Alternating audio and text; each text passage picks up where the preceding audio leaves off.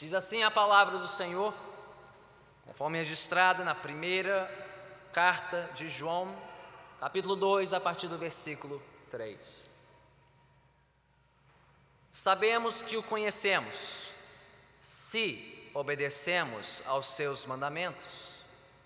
Aquele que diz, Eu conheço, mas não obedece aos seus mandamentos, é mentiroso, e a verdade não está nele.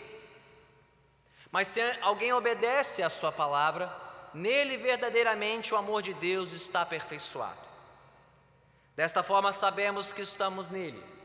Aquele que afirma que permanece nele deve andar como ele andou. Amados, não lhes escrevo um mandamento novo, mas um mandamento antigo, que vocês têm desde o princípio, a mensagem que ouviram.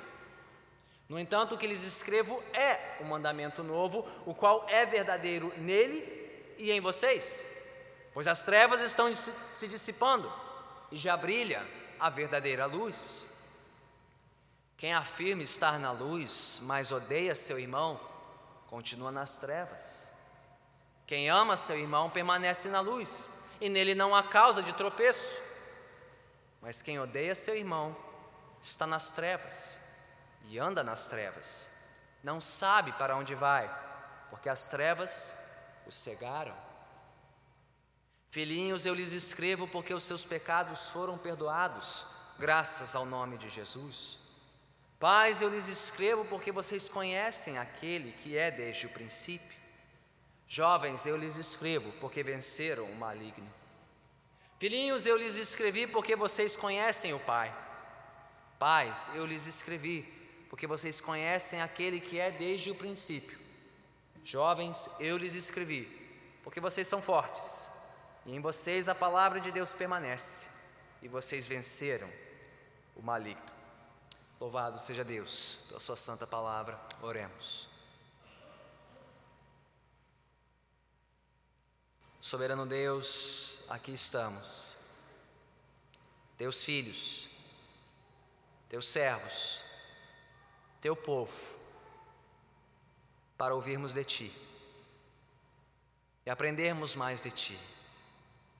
Não coisas necessariamente novas, mas as antigas verdades que tanto teimamos em esquecer.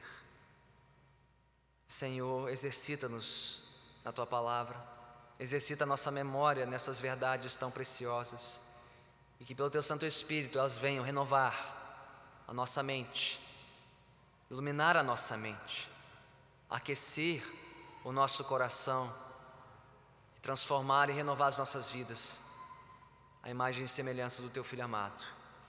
Quem seja a glória para todo sempre. Senhor, oramos em nome de Cristo Jesus.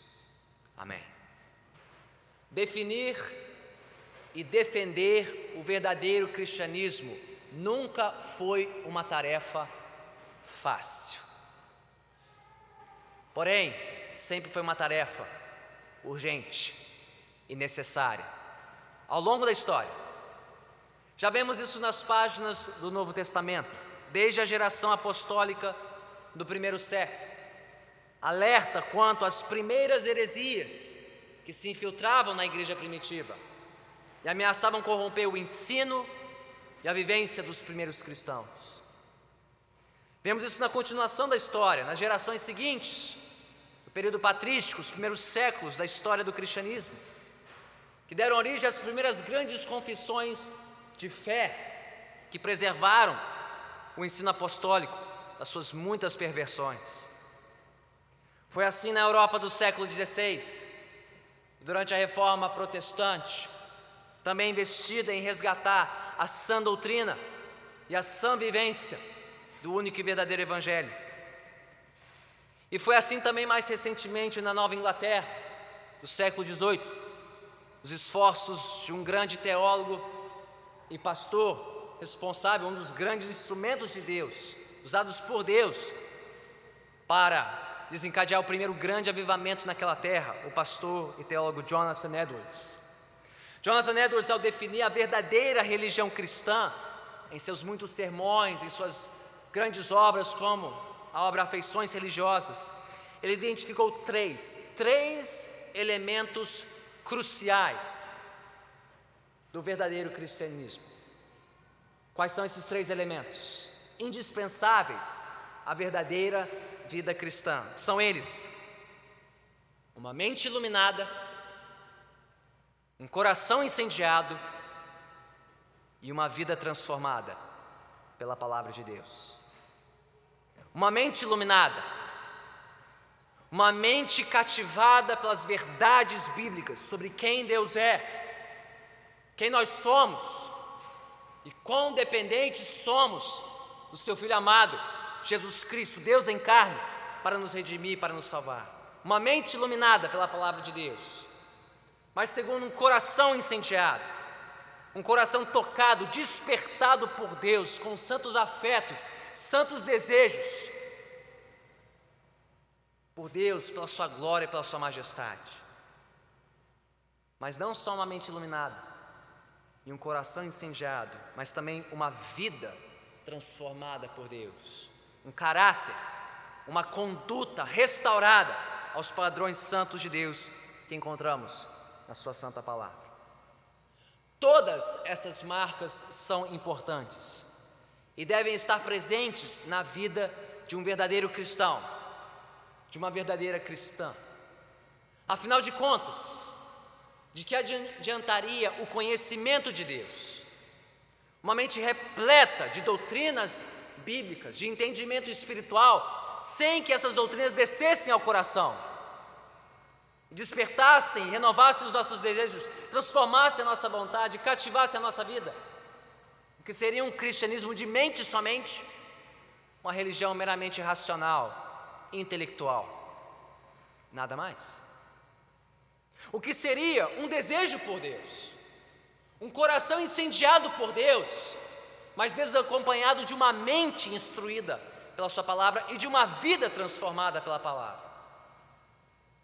Ora, alguém que apenas tem desejo por Deus, mas não tem a mente cheia da palavra e a vida transformada pela palavra, é alguém que segue uma religião meramente sentimental, romântica, quase que fanática movida por impulso, por emoções, mas sem uma direção, sem uma luz, sem um foco, sem um norte.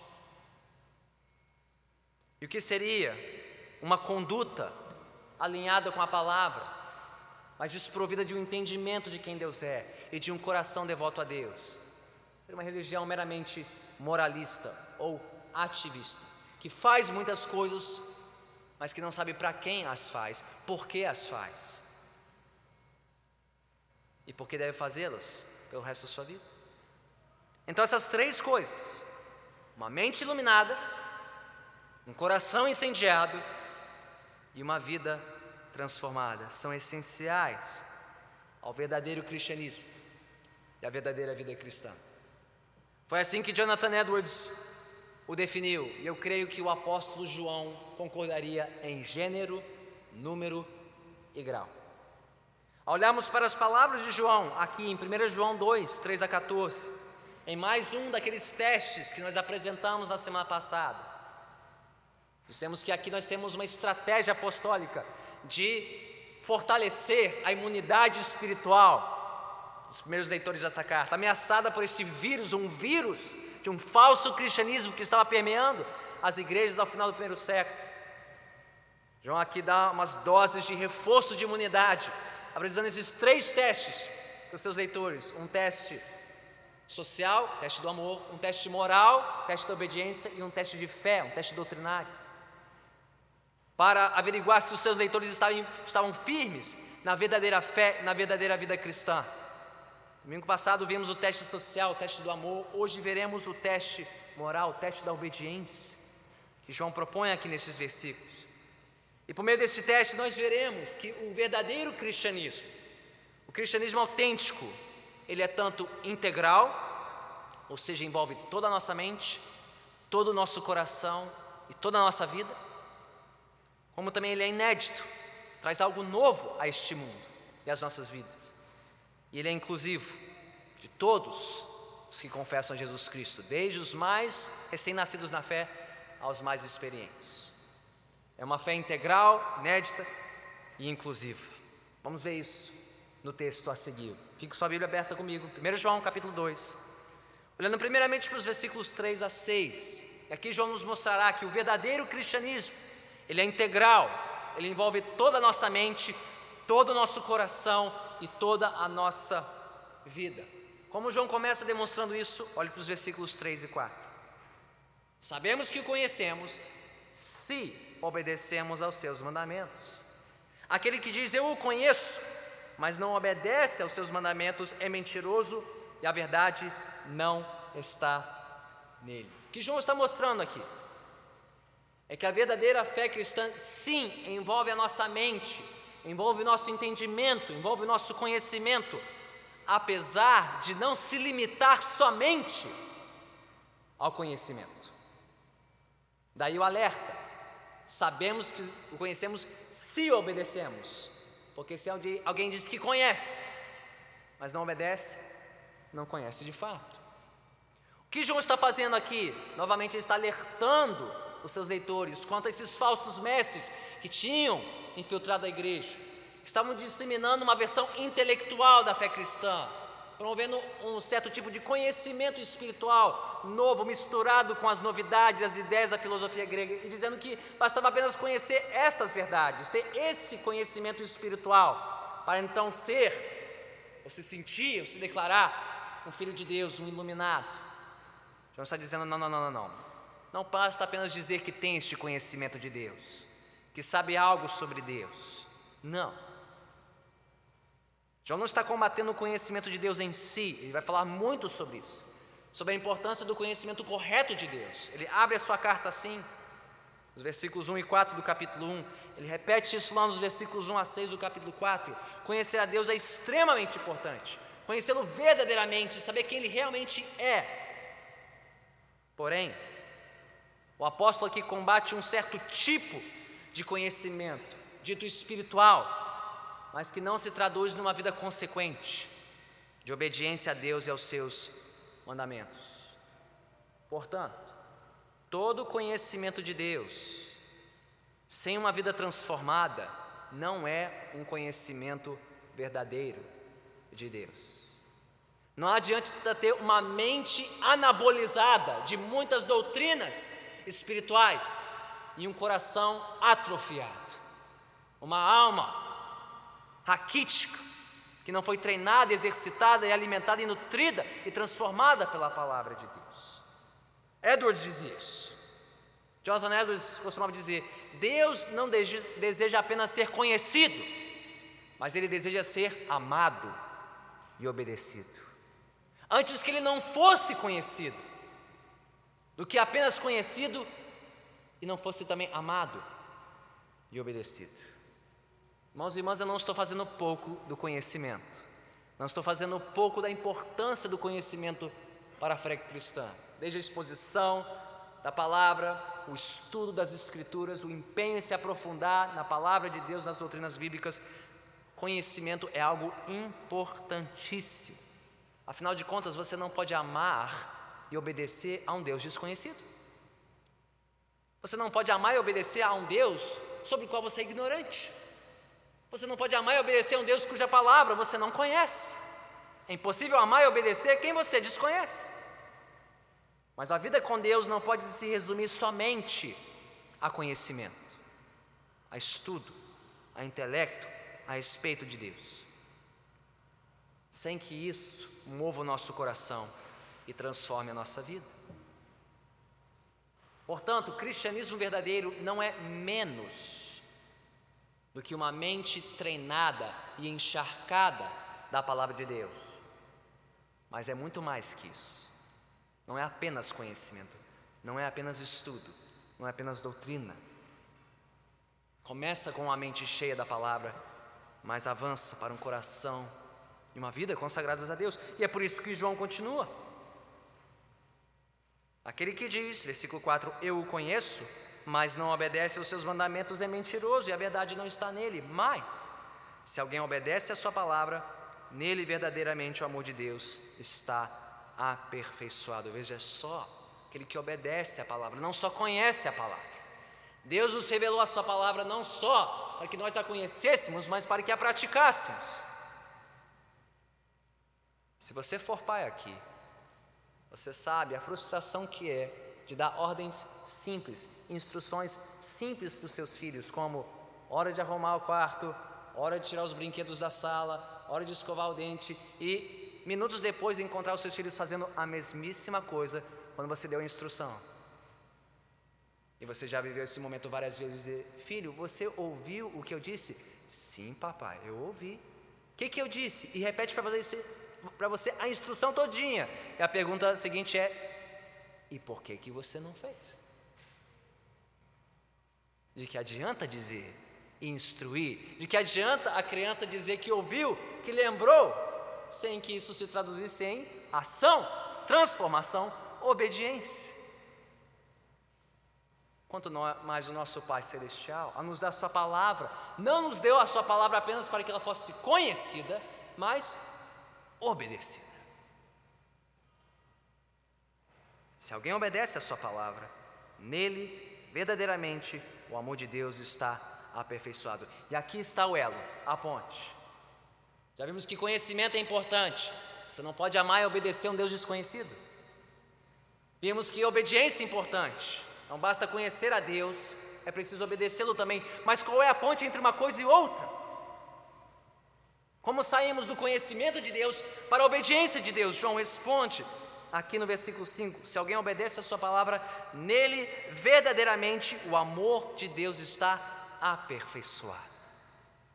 Ao conhecer este Deus, que é por amor, pura graça, que tanto nos amou apesar da nossa imperfeição, apesar da nossa desobediência.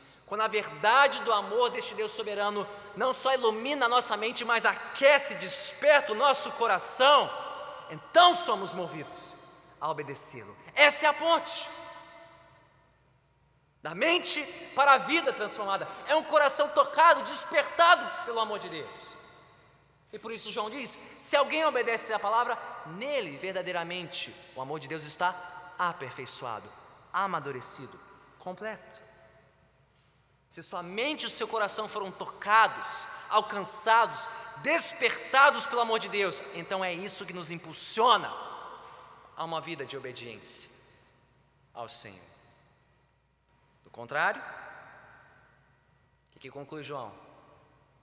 Se alguém diz que conhece, mas não obedece, nunca conheceu de fato, não foi tocado não foi despertado ainda.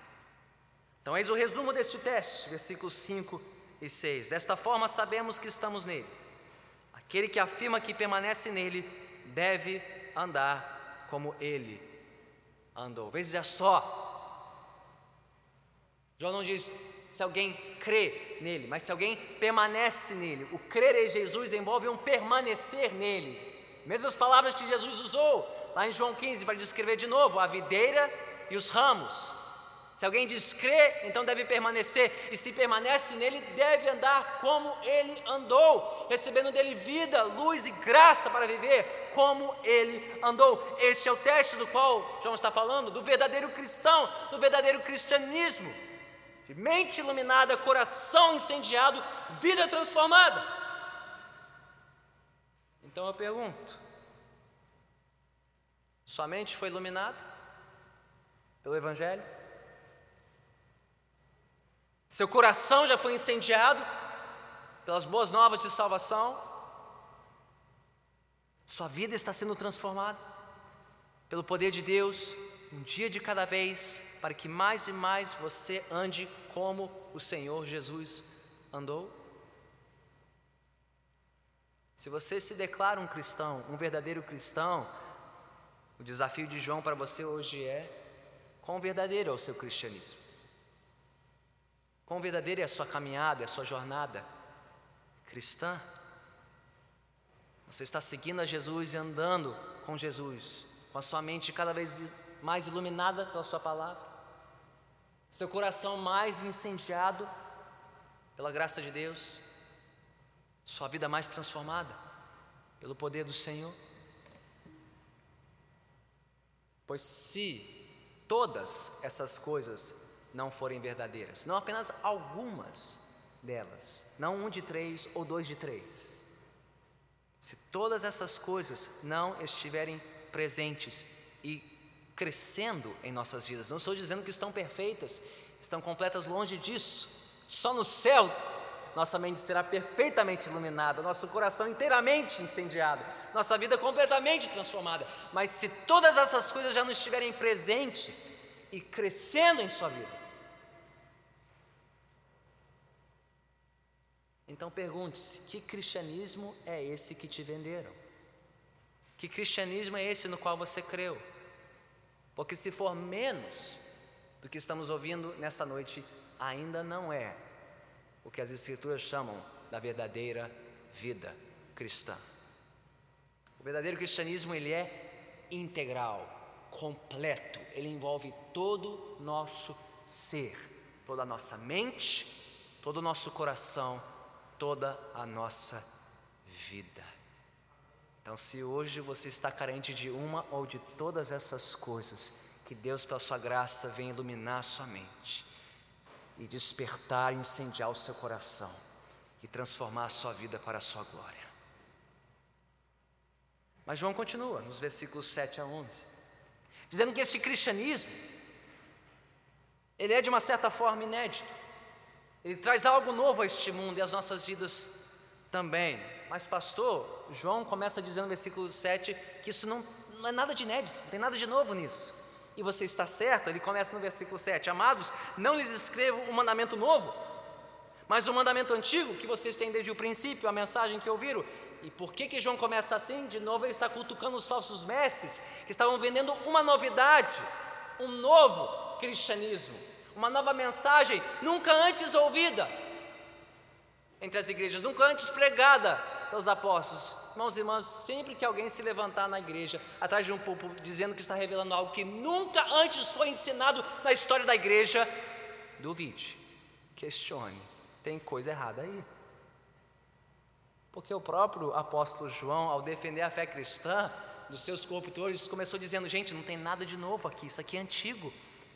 Jesus já havia ensinado tudo isso. Esse mandamento já deveria ser conhecido de vocês. Foi Jesus quem disse que esta é a vida eterna, que te conheça o único e verdadeiro Deus. E é Jesus Cristo a quem enviaste. Conhecer a Deus é a vida eterna. Mas não só conhecê-lo, conhecendo a respeito dele, mas conhecê-lo na intimidade, pessoalmente, amando acima de todas as coisas, e ao próximo como a nós mesmos. Não havia nada de novo nisso, tão antigo quanto os ensinamentos de Cristo. Sim, isso pode soar inédito para muitos ditos cristãos hoje em dia em nosso país, que nunca antes foram apresentados ao verdadeiro cristianismo. Há mais uma corrupção, uma versão deturpada, genérica da fé cristã.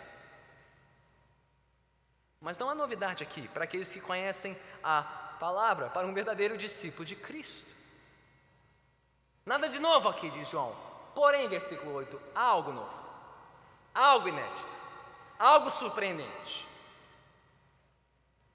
Mesmo por ser uma mensagem antiga e bastante conhecida, não quer dizer que ela deixe a desejar a qualquer outra mensagem. Versículo 8: No entanto, o que lhes escrevo é um mandamento novo. Em que sentido?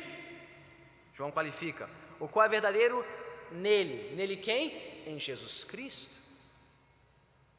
E em vocês, vocês quem?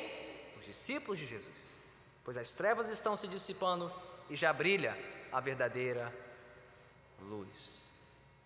O que há de inédito aqui? O que há de novo nessa história?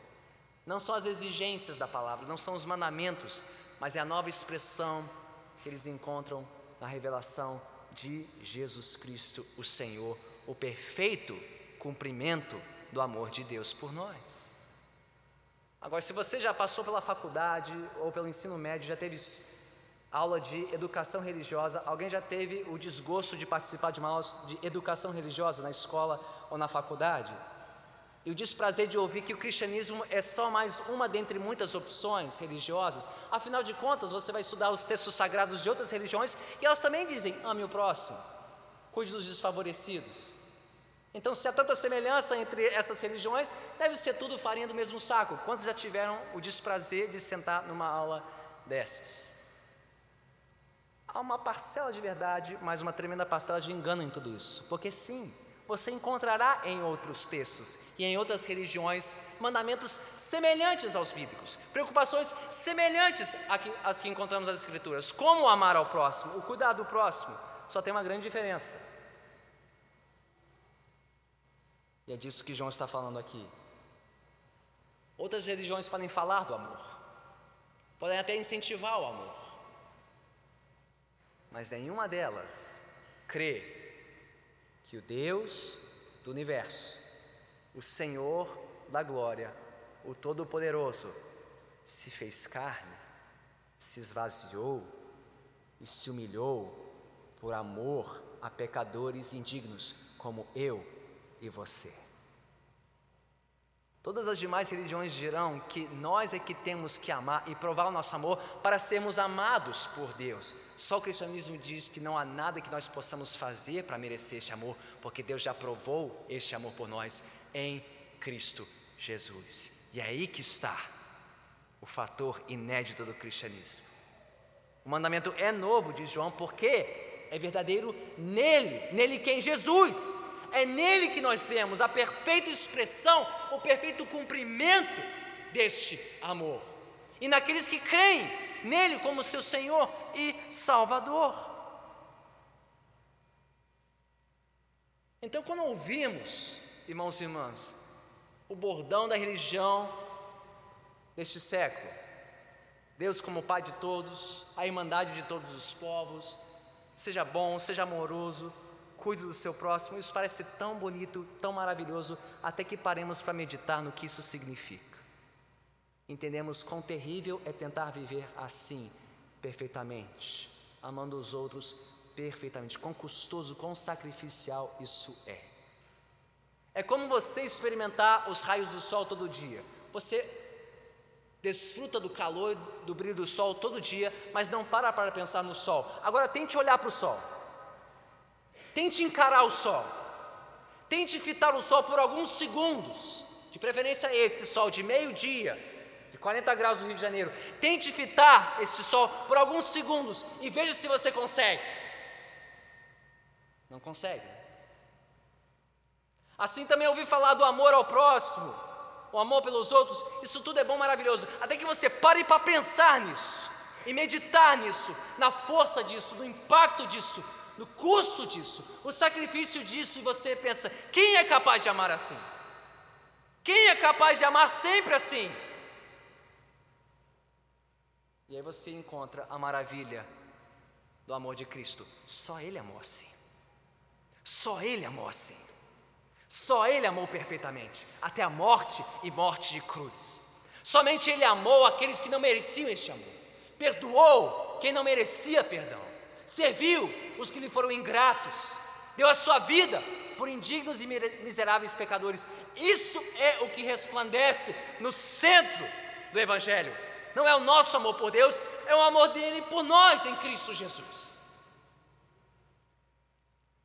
E os que já provaram deste amor, diz João de novo, esses também começaram a amar como ele nos amou. O mandamento é novo porque é verdadeiro nele, mas também em vocês. Porque este amor já os alcançou, já os despertou, já os transformou, e agora as trevas estão se dissipando e já brilha a verdadeira luz. E então João reforça o teste, versículos 9 a 11. Quem afirma está na luz, mas odeia seu irmão, despreza, ignora o irmão, continua nas trevas.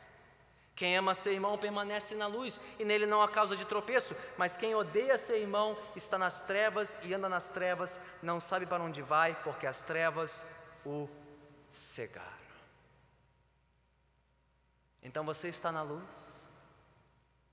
Você está na luz de Cristo Jesus? Você já provou do calor do seu amor?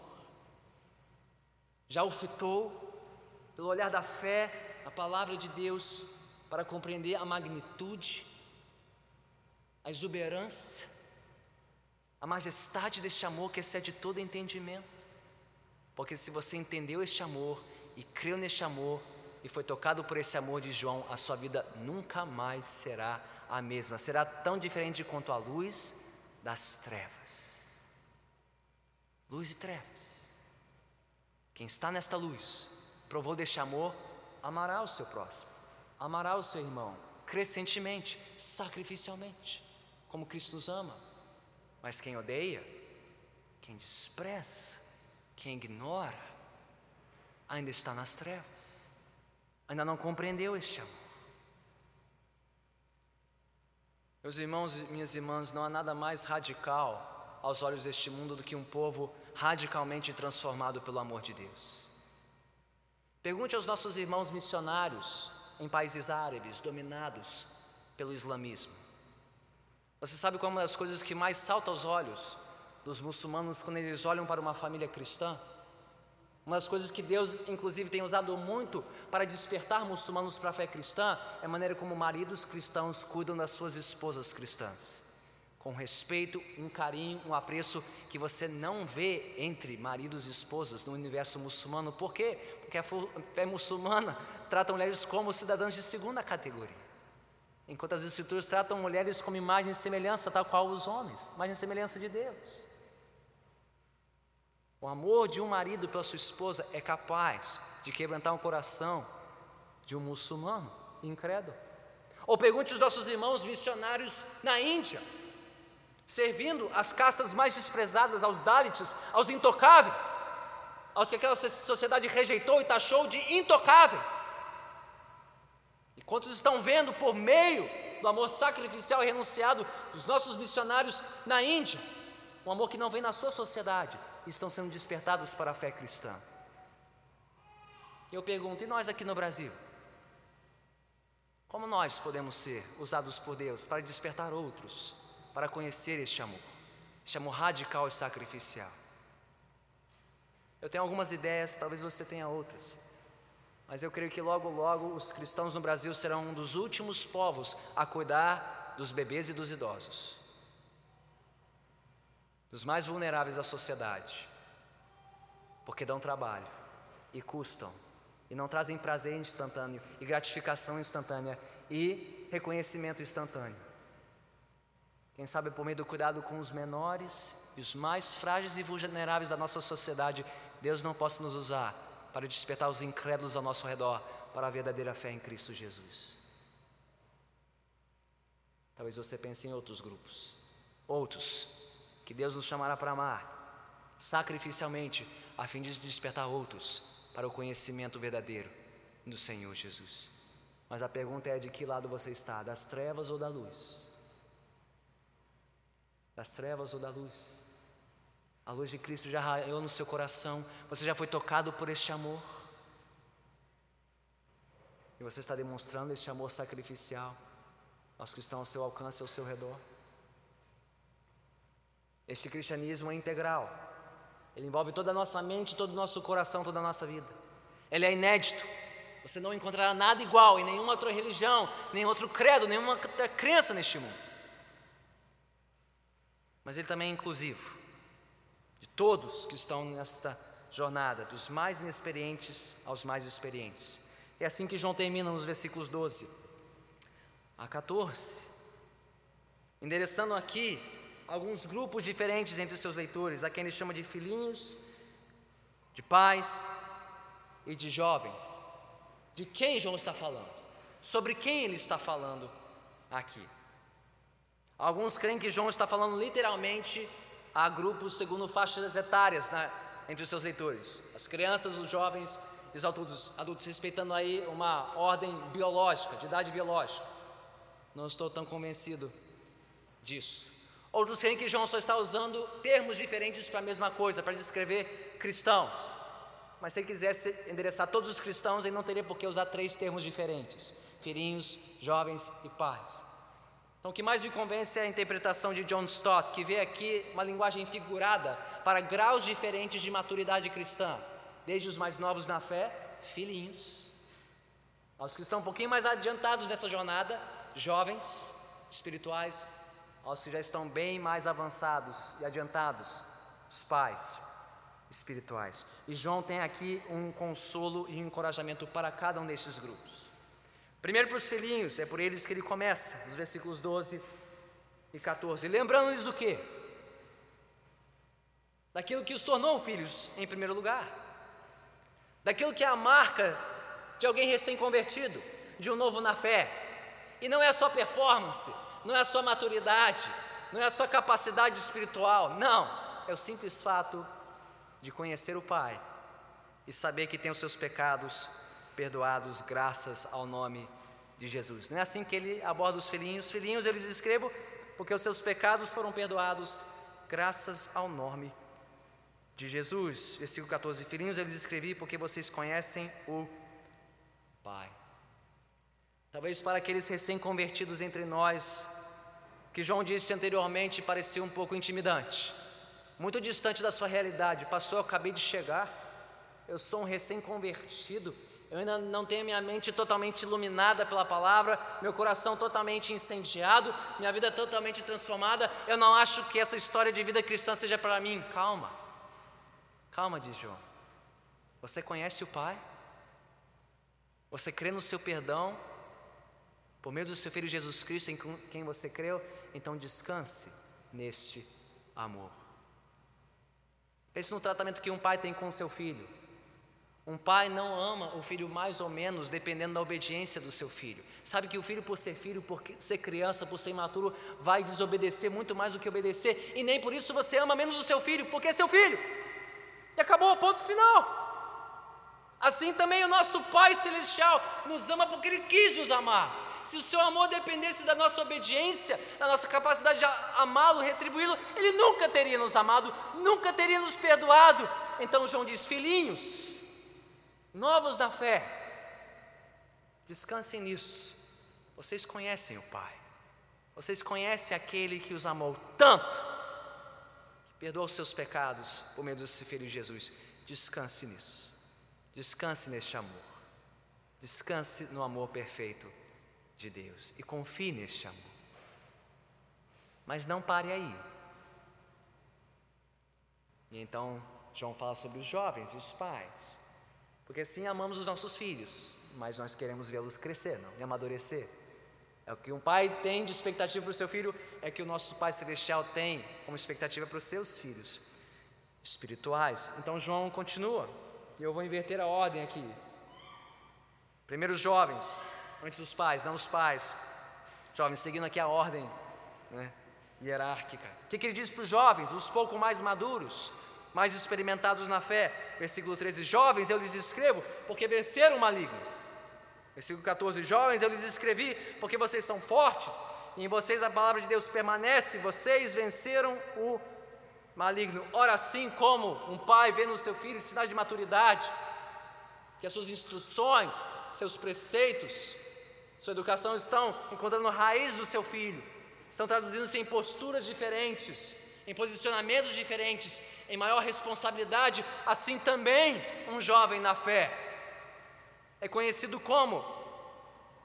Pelo quanto ele permanece nesta palavra, quando ele começa a resistir mais o pecado, resistir mais a tentação, resistir o maligno, abdicar de uma vida egoísta, para ver uma vida de amor sacrificial para os que estão ao seu redor.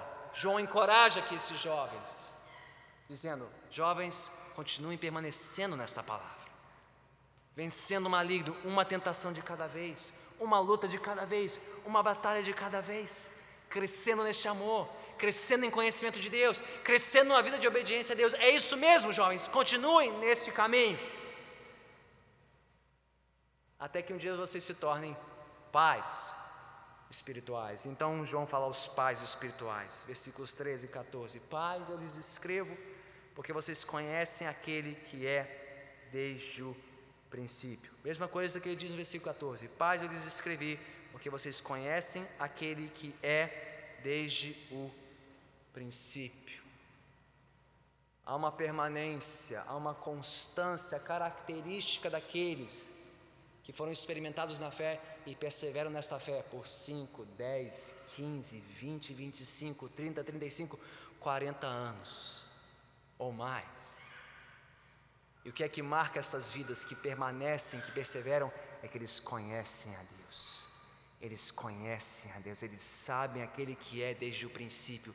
Eles não são tão volúveis e instáveis quanto as crianças e os jovens espirituais. Eles conhecem e por conhecerem eles permanecem. E João está dizendo: Pais, vocês conhecem, então permaneçam, continuem constantes.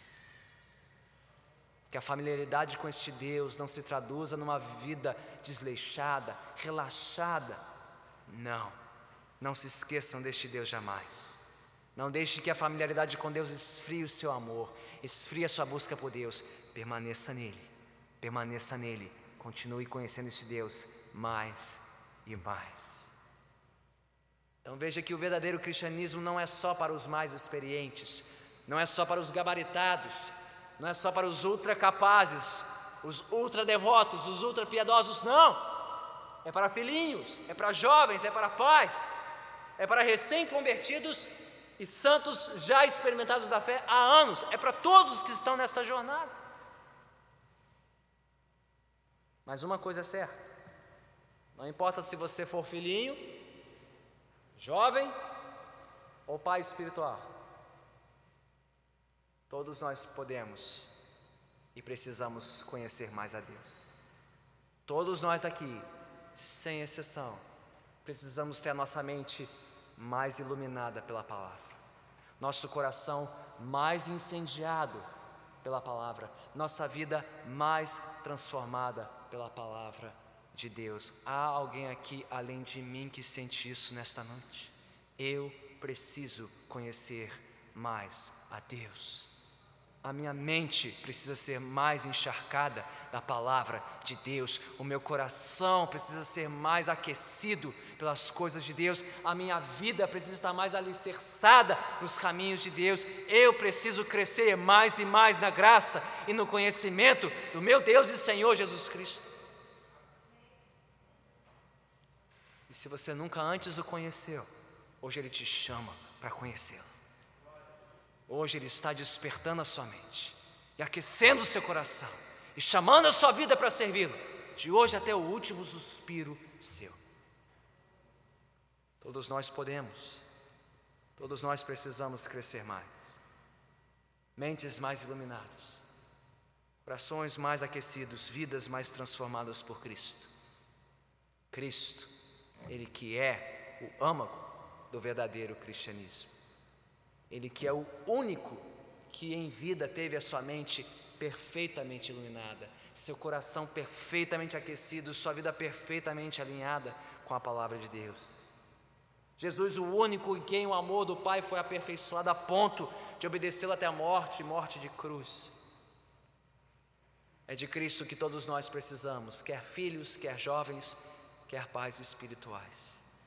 Só Ele pode nos transformar em fiéis seguidores, fiéis discípulos, fiéis conhecedores da palavra, enfim, verdadeiros cristãos, que agora estão andando na luz, na verdadeira luz do verdadeiro Evangelho, e não mais andam nas trevas deste mundo. Que você seja um desses seguidores, que Cristo faça de você mais e mais um verdadeiro discípulo e servo dele. Oremos. Senhor Deus, não há um sequer aqui entre nós que não precise conhecer-te mais. Não há um só aqui, do mais recém-chegado ao mais experimentado,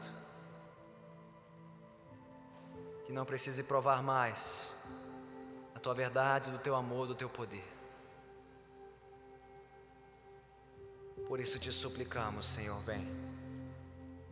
Vem, vem nos despertar, despertar as nossas mentes para conhecer-te mais, despertar os nossos corações para desejar-te mais, despertar as nossas almas para seguir-te mais, obedecer-te mais, viver mais na tua luz, segundo a vontade de Cristo Jesus. Só o teu poder é capaz de fazê-lo. Só a tua graça é capaz de operar esta transformação em nossas vidas. Tem misericórdia de nós, tem misericórdia de mim, Senhor. Faze de mim, Senhor. servo mais verdadeiro, mais fiel, mais devoto a Ti. Cuida, Senhor, daqueles que já são experientes nessa jornada, os pais espirituais entre nós, que eles permaneçam constantes, firmes no conhecimento do Senhor, jamais se acomodando, jamais te desprezando, Senhor, por familiaridade, ou hábito, ou experiência, mas continuando firmes no desejo por Ti e por Te servir neste mundo. Abençoe, Senhor, os jovens espirituais entre nós, que a palavra de Deus permaneça neles e eles na Tua palavra, para que possam vencer mais e mais o maligno, resistir a este mundo, vivendo pela tua graça para a tua glória. Cuida, Senhor, dos filhinhos espirituais entre nós, os novos, os inexperientes, os que estão começando essa jornada, que possam descansar no teu perdão e crescer mais e mais pela tua graça para o teu louvor. Mas também alcança aqueles, Senhor, que ainda não são nenhuma dessas coisas, mas que hoje podem ser feitos filhos teus pela tua graça soberana. Alcance-os, salve-os, desperta-os para te conhecerem, verdadeiramente te conhecerem e te servirem de todo o seu ser. Assim nós oramos, assim te suplicamos agradecidos, em nome de Cristo Jesus, o Senhor. Que o povo de Deus diga amém.